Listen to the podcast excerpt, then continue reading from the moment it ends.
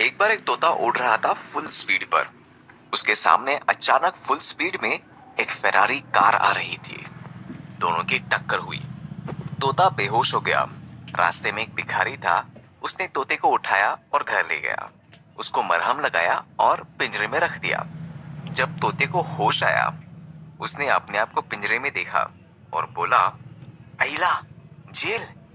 वो फेरारी का ड्राइवर मर गया क्या